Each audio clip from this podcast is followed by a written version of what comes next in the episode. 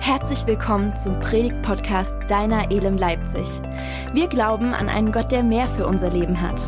Echtes Leben erschöpft sich nicht in dem, was vor Augen ist, sondern geht weit darüber hinaus. Mach dich mit uns auf den Weg, das mehr in deinem Leben zu entdecken. Ich habe eine Statistik gelesen, dass etwa alle 30 Sekunden in Deutschland jemand seinen Schlüssel verliert. Das ist doch mal was Interessantes. In, äh, leider gibt es keine Statistik darüber, wo meistens die Schlüssel landen. Ja, das gibt es irgendwie nicht und das äh, wird irgendwie nicht so nachgezeichnet. Aber ich glaube, jeder von uns kennt dieses Gefühl, ja, das sich einstellt, wenn aus, auf einmal der Schlüssel weg ist. Wenn man auf einmal auf der Suche ist und nicht so genau weiß, wo ist es denn geblieben, ja, also so, umso länger man sucht, umso größer wird die Unruhe, die man da empfindet und äh, die sich auf einmal breit macht. Und äh, das ist ziemlich unangenehm. Ich meine, ich will mal reinfragen, so in unsere Mitte. Seid mal ehrlich, wer ist so ein Verlegekünstler von uns? Ja, die Brille oder der Schlüssel oder was auch immer. Okay, danke für die Ehrlichkeit. Wir beten für euch. Ja, es ist richtig ja, gut, ja, dass ihr so ehrlich seid. Gott wird euch helfen. Ja. Ich habe hier so ein Ding. Ja, das ist so ein Tracker. Ja, den kann man also irgendwo ähm, ranmachen an den Schlüsselbund oder äh, in die Tasche rein und dann kann man das tatsächlich mit seinem Smartphone, kann man das dann tracken und dann findet man sein Zeug wieder. Ich finde das ziemlich gut, ja, dass es das so gibt. Und ich hatte tatsächlich für meine Illustration heute den Tracker selber gesucht und musste ihn mit meinem Smartphone suchen und ich habe ihn gefunden. Ja, das ist eine tolle Erfindung, ja, dass es die so gibt. Wenn wir heute weitergehen in unserer Ostersuche, da sind wir ja im Moment unterwegs und hin zu Ostern, was wir ja nächste Woche dann gemeinsam feiern werden, dann geht es heute, um die Ostersuche nach dem Messias. Und in der Bibel gibt es eine Menge Geschichten, wo Menschen Jesus suchen, wo sie auf der Suche nach ihm sind und tatsächlich ihn nicht immer finden. Ja, sondern irgendwie suchen, wo ist er denn eigentlich geblieben? Da ist zum Beispiel diese Szene, die uns geschildert wird von der sogenannten Speisung der 5000. Für Bibelleser unter uns, ja, die kennen die Geschichte. Wer sie nicht kennt, will ich ein bisschen Hintergrund geben. Es wird davon erzählt, dass Jesus also mit fünf Broten und zwei Fischen ungefähr 5000 oder sogar mehr Leute satt macht und die Leute ja wirklich alle was zu essen bekommen. Und dann ist dieses Wunder geschehen und dann ist es passiert und auf einmal ist Jesus weg. Auf einmal ist er nicht mehr da. Ja, und er ist irgendwie nicht mehr zu finden. Und das Volk hat irgendwie gesehen, er ist da in ein Boot hineingestiegen und dann sind die irgendwie losgefahren, aber keiner weiß, weiß wo Jesus denn eigentlich geblieben ist. Hat er sich ausgeklinkt? Ist der abgebunden? Wo ist er denn hin? Ich weiß nicht, ob du das kennst, dieses Gefühl in deinem Leben, ja, dass du manchmal den Eindruck hast, Gott, Gott ist weit weg. Gott ist irgendwie nicht da. Ja, und du betest vielleicht, hast den Eindruck, dass deine Gebete nur bis an die Decke äh, kommen und dann irgendwie wieder runterfallen. Irgendwie ist Gott gerade verschwunden. Du spürst ihn vielleicht nicht. Du hörst ihn, nimmst ihn vielleicht gar nicht so richtig wahr, als wäre er abgehauen. Spulen wir mal ein bisschen vor auf Ostern. Wir sind ja nächste Woche ja, am äh, Osterfest schon angekommen und Achtung, Spoiler-Alarm, da ist dann das leere Grab, ja, das auf einmal da ist. Da ist auch die Frage, wo ist Jesus denn? Da ist der Stein weggerollt und Jesus ist auf einmal nicht da. Ja, und die römischen Soldaten und auch die Jünger stellen fest, Jesus verschwunden, er ist nicht verschwunden, er ist nicht mehr da. Ja, wo ist er denn eigentlich? Ich meine, damit kommen wir gleich zu einer Folgefrage, die damit zusammenhängt, nämlich die Frage, hey, wer ist der denn eigentlich, den wir da suchen? Wer ist es denn? Ich meine, wer kann denn, obwohl er eigentlich tot sein sollte, dann verschwunden sein? Dass er auf einmal nicht mehr da ist. Er ist also irgendwie so lebendig, dass er abhauen kann. Das sind ja Fragen über Fragen. Und dann lesen wir, dass die Bibel uns selber auffordert, immer wieder sucht, sucht den Herrn. Und dann ist es schön, dass es also hier eine Zusage gibt, die Jesus selber zuspricht in Matthäus 7, Vers 7. Da heißt es, sucht und ihr werdet finden. Sucht und ihr werdet finden. Ich meine, bei der Ostereiersuche ist das meistens nicht so der Fall. Da ist die Garantie nicht so gegeben. Ich weiß nicht, wie viel Ostereier oder Schokoladenstückchen in den Gärten und in den Parks schon ja, verendet sind. Keine Ahnung. Manches Mal ist es schwierig, das alles so wiederzufinden, was man denn da versteckt hat. Jesus wird auch gesucht. Und auf der Suche nach Jesus ist immer irgendwer, irgendwann. Und die Bibel erzählt an vielen Stellen davon eben von dieser Suche. Doch heute, wo wir Palmsonntag miteinander feiern, da ist es ganz anders. Heute müssen wir Jesus eben nicht suchen. Er versteckt sich nicht. Nein, er zeigt sich vielmehr in aller Öffentlichkeit. Und das ist sogar mit Aufruhr verbunden. Er zeigt sich nicht nur, nein, man müsste sagen, er präsentiert sich sogar. Wir lesen davon im Johannesevangelium. Ich lese uns aus dem zwölften Kapitel ab Vers 12. Da heißt es hier, am nächsten Tag hörten die Menschen, die in großer Zahl zum Passafest gekommen waren, dass Jesus auf dem Weg nach Jerusalem war. Mit Palmenzweigen in den Händen zogen sie zur Stadt hinaus, um ihn zu empfangen. Gepriesen sei Gott, riefen sie. Gesegnet sei der, der im Namen des Herrn kommt, der König von Israel. Jesus ritt auf einem jungen Esel, den, den er hatte bekommen können. In der Schrift heißt es, du brauchst dich nicht zu fürchten, Volk von Zion, dein König kommt, er reitet auf einem Eselsfohlen. Dieses Wort erfüllte sich damals, doch das verstanden die Jünger zunächst noch nicht. Später allerdings, als Jesus in seiner Herrlichkeit offenbar war, erinnerten sie sich daran, dass man ihn genauso empfangen hatte, wie es in der Schrift vorausgesagt war.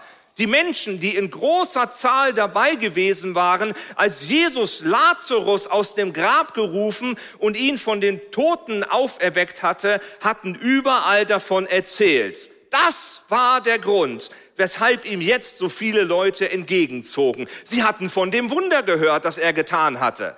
Da sagten die Pharisäer zueinander, ihr, seht doch, dass wir so nicht weiterkommen. Alle Welt läuft ihm nach. Richtig cool, diese Geschichte. Ich liebe das, was uns hier berichtet wird. Da ist Palmsonntag und Jesus zieht für alle sichtbar in diese Stadt Jerusalem ein. Und dabei erweckt er einen riesigen Tumult um sich herum. Alle Leute hören das. Es macht die Runde. Jesus kommt. Er ist da. Da war richtig Lebendigkeit da. Da war es nicht so trocken wie hier heute. Ich will ja keinen Vorwurf machen. Ist alles in Ordnung. Jesus ist da. Ja, ist, man braucht ihn nicht mehr suchen. Auf einmal ist er da. Es ist kein Versteckspiel. Nein, da, wo die Menschen hinströmen, da ist Jesus. Da ist er zu finden. Und genau das ereignet sich hier an diesem Tag. Aber irgendwie ist es dann doch so, als ob die Menschen etwas suchen. Denn sie rufen etwas. Und das wird uns hier ja, festgehalten. Sie rufen Hosianna! Hosianna! Müsst du fragen, was bedeutet das denn eigentlich? Was denn damit gemeint? Ich weiß nicht, an was du denkst, wenn du dieses Wort Hosianna hörst. Möchte meinen, okay, das gehört wahrscheinlich so in das Sprachumfeld von Preis den Herrn und gelobt sei Gott oder Halleluja und so rein. Hat wahrscheinlich irgendwas mit Lobpreis zu tun. Ja, vom Kontext passt das schon ziemlich gut. Jesus zieht ja hier feierlich ein, in die Stadt hinein. Und die Leute strömen dorthin und dann wedeln sie mit Palmenzweigen. Hey, da ist richtig Alarm da. Und dann rufen sie, Hosianna, ist nichts anderes wie ein Fangesang. Hosianna, ja, dann geht es los und dann sind sie alle dabei, ja, und rufen. Es ist also, muss oder muss doch irgendwie sowas wie Lobpreis sein. Aber wenn man genau hinguckt, ist es eigentlich noch viel mehr. Es ist nicht nur das, sondern wenn man dieses Wort Hosianna, wenn man das wörtlich übersetzt, heißt es eigentlich sowas wie Hilf doch, hilf doch. Hosianna ist ein Hilferuf an Jesus. Sie bitten ihn um Hilfe. Sie erhoffen etwas von Jesus, von dem, der da kommt. Und deswegen rufen sie, Hosianna, hilf doch. Ja, so hilf doch. Komm uns zu Hilfe. Und die Menschen suchen nach der Erfüllung ihrer Erwartung, ihrer Wünsche. Das heißt, heute an Palmsonntag, an dem Jesus öffentlich auftritt und wir ihn eigentlich nicht suchen müssen, suchen wir ihn trotzdem. Wir suchen danach, dass er unsere Erwartungen erfüllt, dass er unsere Hoffnung stillt, dass er unsere Bitten hört, die wir an ihn haben, dass er das wahrnimmt, dass wir gesehen werden. Die Menschen, die hier versammelt waren, haben also alle etwas von Jesus erwartet. Und deswegen haben sie auf ihn gewartet. Deswegen haben sie gewartet, dass er kommt und ja, dass er für sie greifbar wird. Und jetzt, auf einmal ist dieser Tag gekommen. Auf einmal ist der Moment da. Jesus ist da. Überall auf den Gassen ist es zu hören. Er zieht bei uns ein. Ich meine, da würde sich doch jeder von uns fragen, ist heute der Tag gekommen, an dem mein Suchen ein Ende findet? Ist heute der Tag gekommen, ja, wo es endlich, ja, zum Ziel kommt? Und interessanterweise fällt dieser Tag von Jesu Einzug in Jerusalem genau auf das jüdische Passafest. Zu diesem Fest war Jerusalem rappelvoll. Es waren ein Haufen Leute dort vor Ort und ja, es war, die Gassen waren gefüllt mit Menschen. Das bedeutet, hier, wo Jesus einzieht, das ist kein Einzug in eine kleine Versammlung um die Ecke, wo die echten Gläubigen da zusammen sind. Ja, und da kommt er nun dahin. Es ist kein Einzug irgendwo in eine Wüste, wo keiner sitzt außer ein paar Einsiedler. Es ist auch kein Einzug in eine Kirche, die nun besonders schmuckvoll und besonders schön ist. Nein, Jesus zieht in Jerusalem ein und er kommt an den Ort, wo alle sind. Wo sie alle versammelt sind. An dem Ort, wo Menschen sind. Das heißt auch dort, wo viele Erwartungen an ihn herangetragen wurden. Die Frage ist doch auch an uns heute, mit welchen Erwartungen treten wir denn an Jesus heran? Sehnst du dich vielleicht danach, von Krankheit befreit zu werden? Wünschst du dir vielleicht, dass endlich die Veränderung, die du dir schon lange wünschst in deinem Leben, endlich passiert, dass sich Dinge in deinem Leben ordnen? Wünschst du dir vielleicht, dass du endlich wieder Freude verspürst, dass die Angst, die dich gefangen hält, dich loslässt? Oder hast du die Erwartung, dass endlich ja, mehr Versorgung da ist in deinem Leben, weil du irgendwie immer so am Rande lebst? Wie sehen diese Erwartungen aus? Ich meine, es ist doch eine berechtigte Frage, die hier zu stellen ist. Warum setzen Menschen eigentlich ihre Hoffnung auf Jesus? Warum dieses ganze Aufsehen hier in dieser Stadt am Palmsonntag? Warum um alles in der Welt bitten die Menschen einen Typen auf einem Eselsfohlen reitend, ja, um Hilfe? Was ist so besonders an diesem Mann? Was ist so besonders an dem, der da in diese Stadt hineinreitet? Warum setzen sie ihre Hoffnung auf ihn? Als ob der denen helfen könnte. Johannes, der uns diese Geschichte berichtet in seinem Evangelium, gibt dieser Geschichte einen Rahmen und dieser Rahmen ist die Erzählung ja, von der Auferweckung des Lazarus. Und sie wirkt hier auch noch nach. Und so wird uns hier das auch berichtet. Jesus hat Lazarus aus dem Tod befreit und davon wird uns ja ein Kapitel vorher berichtet. Und die Menschenmenge, die jetzt in dieser Stadt ist, so haben wir es auch gelesen, sind da, weil sie diese Neuigkeiten gehört haben. Sie sind also in Bewegung gesetzt worden durch dieses Ereignis. Im Vers 18 heißt es so, das war der Grund, weshalb ihm jetzt so viele Menschen entgegenzogen. Sie hatten von dem Wunder gehört, das er getan hatte. Nicht nur die die Jünger, die Leute aus Galiläa, die da mit ihm unterwegs waren, sondern auch die Judäer, die hier zu Hause waren, ja, sind hier präsent und schließen sich dieser begeisternden Feier an. Das Wunder von Lazarus das war irgendwie wie ein Zeichen, das die Menschen in die Lage versetzte, irgendwie das Gesamtbild zu erkennen, einzuordnen, mit wem sie es denn eigentlich hier zu tun haben. Und dann ist da noch dieser Ritt auf dem Eselsfohlen, wo ja ein Echo drin liegt von einer Verheißung, die aus dem Alten Testament stammt, nämlich aus Sacharja 9, Vers 9, wo es heißt, freut euch, ihr Menschen auf dem Berg Zion, jubelt laut, ihr Einwohner von Jerusalem, seht, euer König kommt zu euch, er ist gerecht und bringt euch Rettung. Und doch kommt er nicht stolz daher, sondern reitet auf einem Esel, auf dem Fohlen einer Eselin. Die Leute haben das natürlich zusammengebracht. Was hier auf einmal geschieht, was sich hier ereignet. Hier gab sich, ergab sich ein Bild, alles weist in die gleiche Richtung. Und hier wurde ganz schnell klar und deutlich, Jesus ist der wahre König, der endlich kommt und sein Volk befreit. Deswegen sind wir bei ihm mit unseren Bitten genau richtig. Und deswegen reden wir von ihm in unseren Gottesdiensten. Deswegen ist Jesus Mittelpunkt unserer Kleingruppen, ja, wo wir zusammen sind und das teilen, was Jesus denn in unserem Leben getan hat, was durch ihn in unserem Leben sich ereignet. Deswegen sind unsere Zusammenkünfte so etwas Besonderes, weil sie gefüllt werden von dem gemeinsamen Erleben von der Kraft Gottes mitten unter uns. Das macht es aus.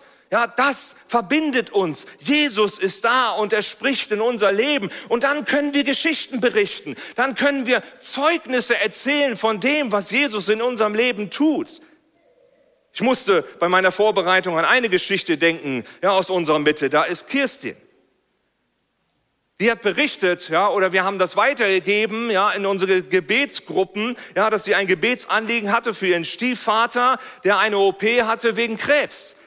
Ja, und dann hat diese OP stattgefunden und ist gelungen, preist den Herrn. Und dann gab's Therapie und auch eine Kur. Und dann berichtet sie und sagt, er ist wieder, ja, voller Kraft. Ja, er ist wiederhergestellt und er kann wieder Dinge anpacken. Er kann wieder Dinge tun. Und sie schreibt, hat uns geschrieben und sagt, danke Jesus. Danke, dass du mir immer wieder Hoffnung schenkst. Halleluja. Wie stark ist das denn?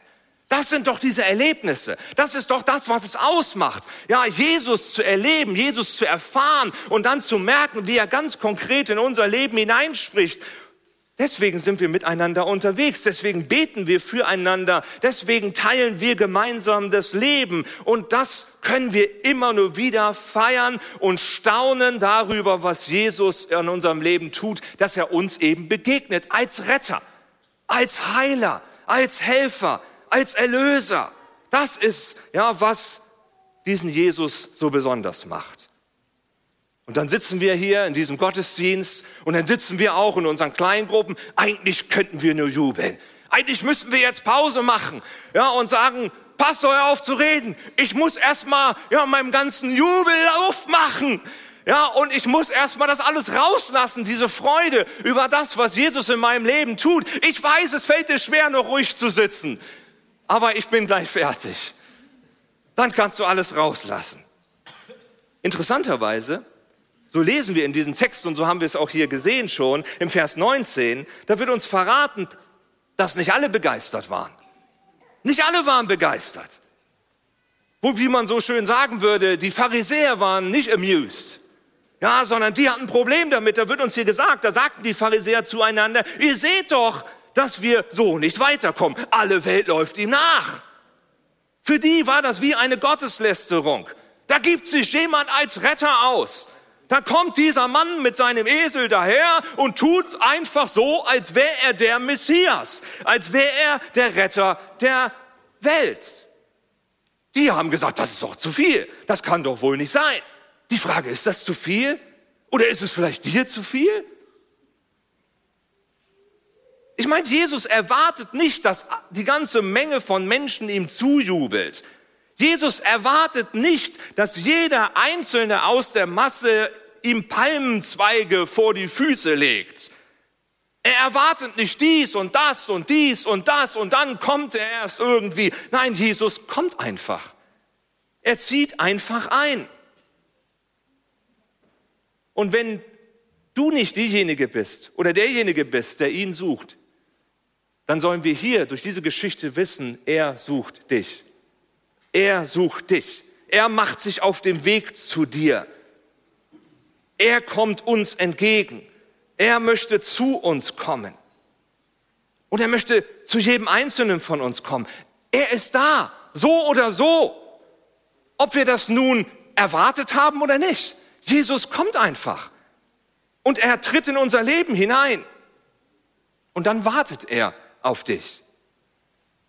Und ich weiß nicht, ob du überhaupt auf ihn wartest. Oder ob du das Warten irgendwie schon aufgegeben hast. Ob du überhaupt damit rechnest, dass er in dein Leben hinein, äh, herantritt. Aber hier kommt zum Ausdruck, Jesus wartet auf dich. Er will auch in dein Leben einziehen. Er will auch dir begegnen. Und für manche ist es schwer, Jesus Hosianna zuzurufen. Es ist schwer, weil eben dieser Hilferuf, so wie ich es uns gesagt habe, Hosianna, Achtung, eben doch Lobpreis ist. Weil es eben doch Lobpreis ist. Denn dieser Ruf Hosianna geht davon aus, dass Jesus ihn hören kann. Der Ruf Hosianna setzt voraus, dass Jesus in der Lage ist, diesen Ruf zu erfüllen.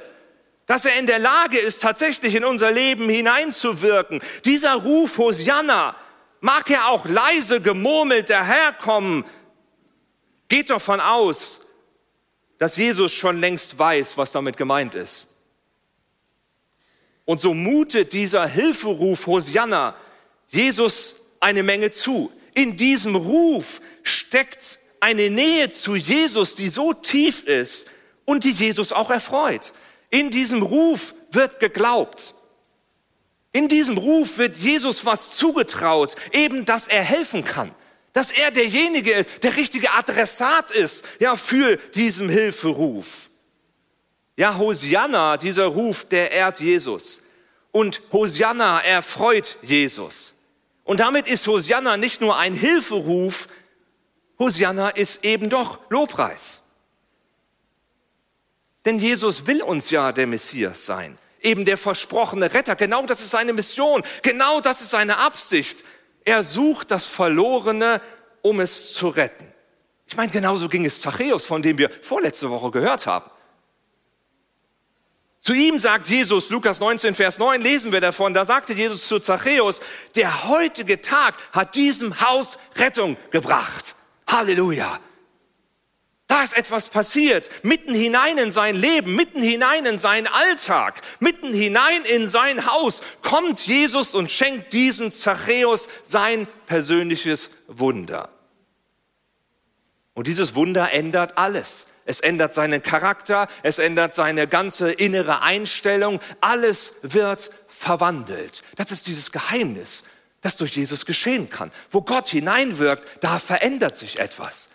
Hab diese Woche erst ein Zeugnis gehört ja, von zwei Personen, die so verstritten waren, ja, die sich nicht mehr angucken konnten, ja, und die so, die eigentlich schon beschlossen hatten, unterschiedliche Wege zu gehen und zu sagen, das hat alles keinen Sinn mehr. Und dann kommen sie und berichten auf einmal und sagen, Gott ist uns begegnet. Das, was unlösbar schien, hat in einem Moment auf einmal eine ganz andere Richtung bekommen. Da hat auf einmal Gott in das Leben von beiden hineingesprochen. Ja, am selben Tag ist ihnen begegnet, hat Versöhnung hineingebracht, hat all das, was sich aufgebaut hatte, zerschlagen. Und auf einmal sitzen sie sich gegenüber und erzählen mir, wir mögen uns wieder. Ich dachte, was ist das? Was ist das? Das ist Wirken Gottes.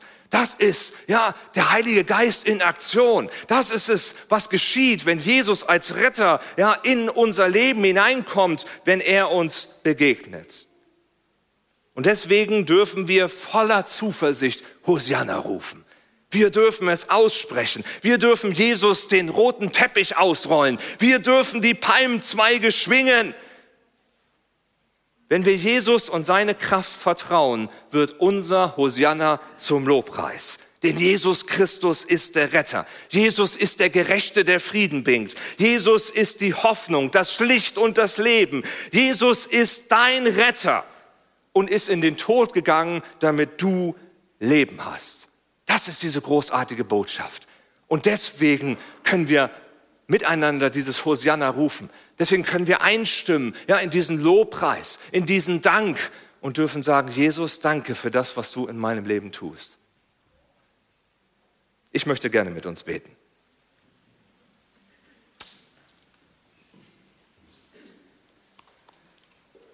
Jesus, ich danke dir für diesen Palmsonntag.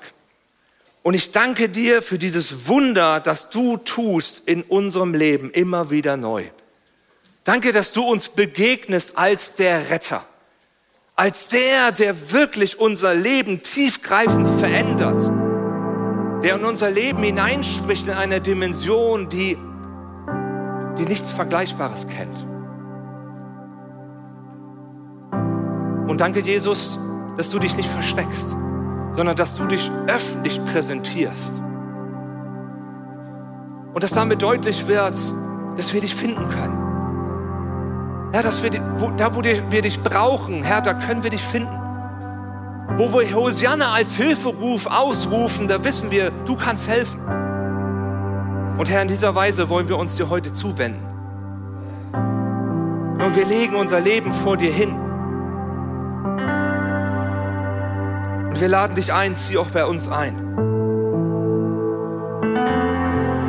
Und ich will dich einladen jetzt in dieser Gebetszeit, dass du ganz persönlich für dich ruhig mal deine Augen schließt und eine, jetzt eine Zeit nimmst, wo du mit Jesus ins Gespräch kommst. Und wo du ihn einlädst in dein Leben. Vielleicht ist er eigentlich da schon da und du sagst, Jesus, danke dir, dass du da bist. Vielleicht braucht es auch so eine neue Einladung, dass du merkst, Mensch, ich, da muss was Neues passieren in meinem Leben. Vielleicht bist du auch an dem Punkt, dass du sagst, ich habe Jesus noch gar nicht eingeladen in meinem Leben. Und heute ist vielleicht dieser Tag, wo Jesus bei dir einzieht und sich dadurch alles verändern kann. Dann will ich uns einladen, dass wir einen Moment des Gebets nehmen. Dass du einfach reagierst darauf. Und wenn du Jesus heute zum ersten Mal in dein Leben einladen möchtest, dann dann kannst du das mit, einfachen, mit einem einfachen Gebet tun. Du kannst sagen, Jesus, ich lade dich in mein Leben ein. Ich bitte dich, dass du zu mir kommst. Ich öffne mein Leben für dich. Hilf mir, vergib mir, erneuere mein Leben. Sei du mein Retter. Sprich doch diese Worte aus und lad Jesus damit ein, zu dir zu kommen. Und er kommt. Er kommt. Heiliger Geist, ich danke dir dafür, dass du dein Werk an uns tust. Und dass du hineinsprichst in unser Leben, jetzt in diesem Moment. Ehre sei dir. Ehre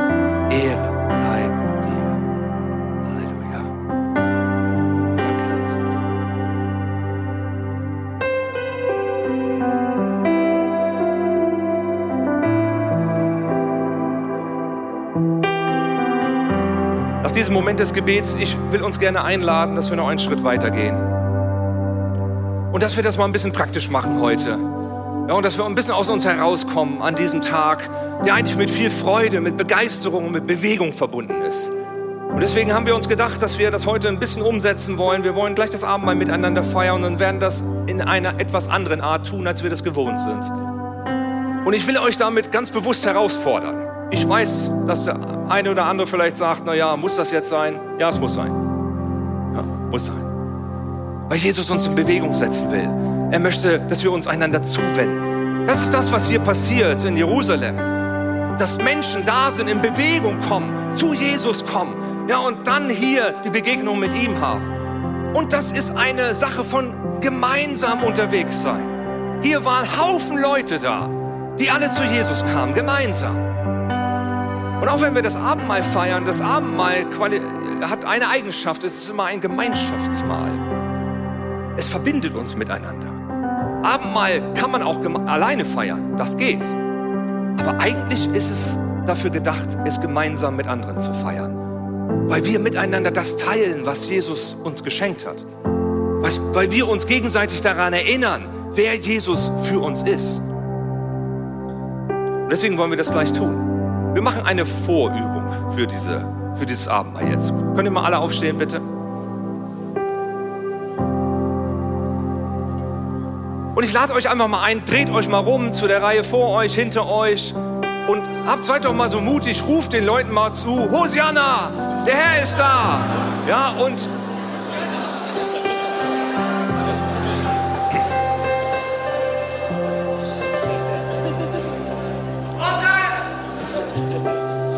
Wunderbar, das klappt ja richtig gut. Schön, ich bitte die Abendmahlshelfer, könnt ihr mal kommen und äh, die Sachen verteilen. Bleibt mal ruhig stehen. Die Abendmahlshelfer kommen jetzt und geben euch schon mal die, alles, was vorbereitet ist zum Abendmahl in die Hand. Ja, wir starten gleich gemeinsam, ja, aber ihr könnt das schon mal in die Hand nehmen und äh, schon mal im Empfang nehmen. Wir wollen gleich miteinander das Abendmahl feiern. Und wie gesagt, ich will euch, uns nochmal daran erinnern, das in diesem Abendmahl zum Ausdruck kommt. Jesus hat das extra eingesetzt. Übrigens, als Jesus dieses Abendmahl das erste Mal gefeiert hat, da war er auch nicht alleine, sondern es waren seine Jünger mit dabei. Ja, die ganze Schar von diesen zwölf Leuten. Sie waren mit Jesus zusammen und Jesus ja, lag dort zu Tische mit ihnen und er nahm er irgendwann das Brot und ja, sagte, das ist mein Leib, der für euch gegeben ist. Und dann dankte er dafür, brach es und sagte, jedes Mal, wenn ihr davon esst, dann denkt an mich. Und er nahm den Becher und sagte, das ist der Becher meines Bundes, den ich durch mein Blut mit euch schließe. Und jedes Mal, wenn ihr daraus trinkt, dann denkt an mich. Und genau das wollen wir jetzt tun, wenn wir gemeinsam das Abendmahl feiern. Wir wollen an Jesus denken. Und wir wollen förmlich Jesus in unsere Mitte hineinholen. Und wir wollen uns gegenseitig wahrnehmen, weil wir zusammengestellt sind durch Jesus. Du stehst eben nicht alleine da, sondern wir sind eine Gemeinschaft von Menschen, ja, die Jesus alles zutrauen. Und deswegen lass uns in dieser Form gemeinsam das Abendmahl feiern. Deswegen lade ich uns ein, wenn ihr jetzt das Abendmahl so weit in der Hand habt. Ich würde mich freuen, wenn ihr einfach so mutig seid, euch gegenseitig nochmal zuzuwenden. Ich will uns einladen, vielleicht, wenn ihr euch einfach vielleicht was zusprecht. Ihr könnt sagen, hey, Gott ist gut. Ja, ja, Jesus ist für dich gestorben. Ja, Jesus ist deine, äh, deine, deine, deine, dein Hirte oder deine Freude. Jesus will dich segnen oder was auch immer, was euch gerade in den Sinn kommt. Sprecht doch einander etwas zu und dann lasst uns gemeinsam dieses Abendmahl feiern. Ich werde jetzt von hier vorne nichts mehr ansagen, sondern ich glaube, dass wir alle so weit selbstständig sind, dass wir das hinkriegen, Brot in den Mund zu nehmen und aus dem Becher zu trinken. Und wir tun das in diesem Bewusstsein, wie Jesus das eingesetzt hat. Und wir tun das bewusst miteinander, weil Jesus uns zusammengestellt hat. Deswegen will ich jetzt noch beten, für diese Zeit der Gemeinschaft, die wir jetzt haben, dass Jesus uns begegnet, weil das tut er und das ist sein Wunsch. Er sagt, wo zwei oder drei, da bin ich mitten unter ihnen. Jesus ist hier und er will dir begegnen. Auch wenn du jetzt während des Mahls vielleicht einen Eindruck hast, jemanden zu segnen oder du selber Gebet brauchst, sagst, hey, könnt ihr kurz mich segnen? Hey, dann nimm das in Anspruch. Jesus, wir danken dir dafür, dass wir jetzt gemeinsam Abendmahl feiern dürfen. Danke dafür, dass wir miteinander ja, Brot essen und aus dem Becher trinken dürfen und dass wir uns wahrnehmen dürfen und dass wir wissen, Herr, du hast uns zusammen auf einen Weg gestellt mit dir. Wir dürfen unterwegs sein und wir dürfen erleben, dass du, Herr, in unser Leben hineinwirkst, dass du Wunder tust, dass du uns segnest, tröstest, deinen Frieden schenkst. Und so bete ich, Heiliger Geist, dass du jetzt kommst in diesem Moment und dass du dich auf uns lagerst dass du kommst und dass du in unser Leben hineinwirkst, dass du kommst und dass du unser gemeinsames Abendmahl jetzt in diesem Moment segnest. Danke dafür, dass du da bist. Halleluja. Amen. Jetzt lade ich uns ein, wendet euch doch zu, zueinander. Sprecht doch was zu, wenn ihr möchtet. Ja, und dann schaut euch tief in die Augen, dann esst ihr von dem Brot und trinkt aus dem Becher. Ja, lasst uns gemeinsam dieses Abendmahl feiern. Wir hoffen, dass dir dieser Podcast gut getan hat. Und wir würden uns freuen, unter podcast.elem-leipzig.de von dir zu hören oder dich persönlich bei uns in der Elem kennenzulernen. Alle weiteren Infos zu unserer Kirche findest du auf unserer Website elem-leipzig.de.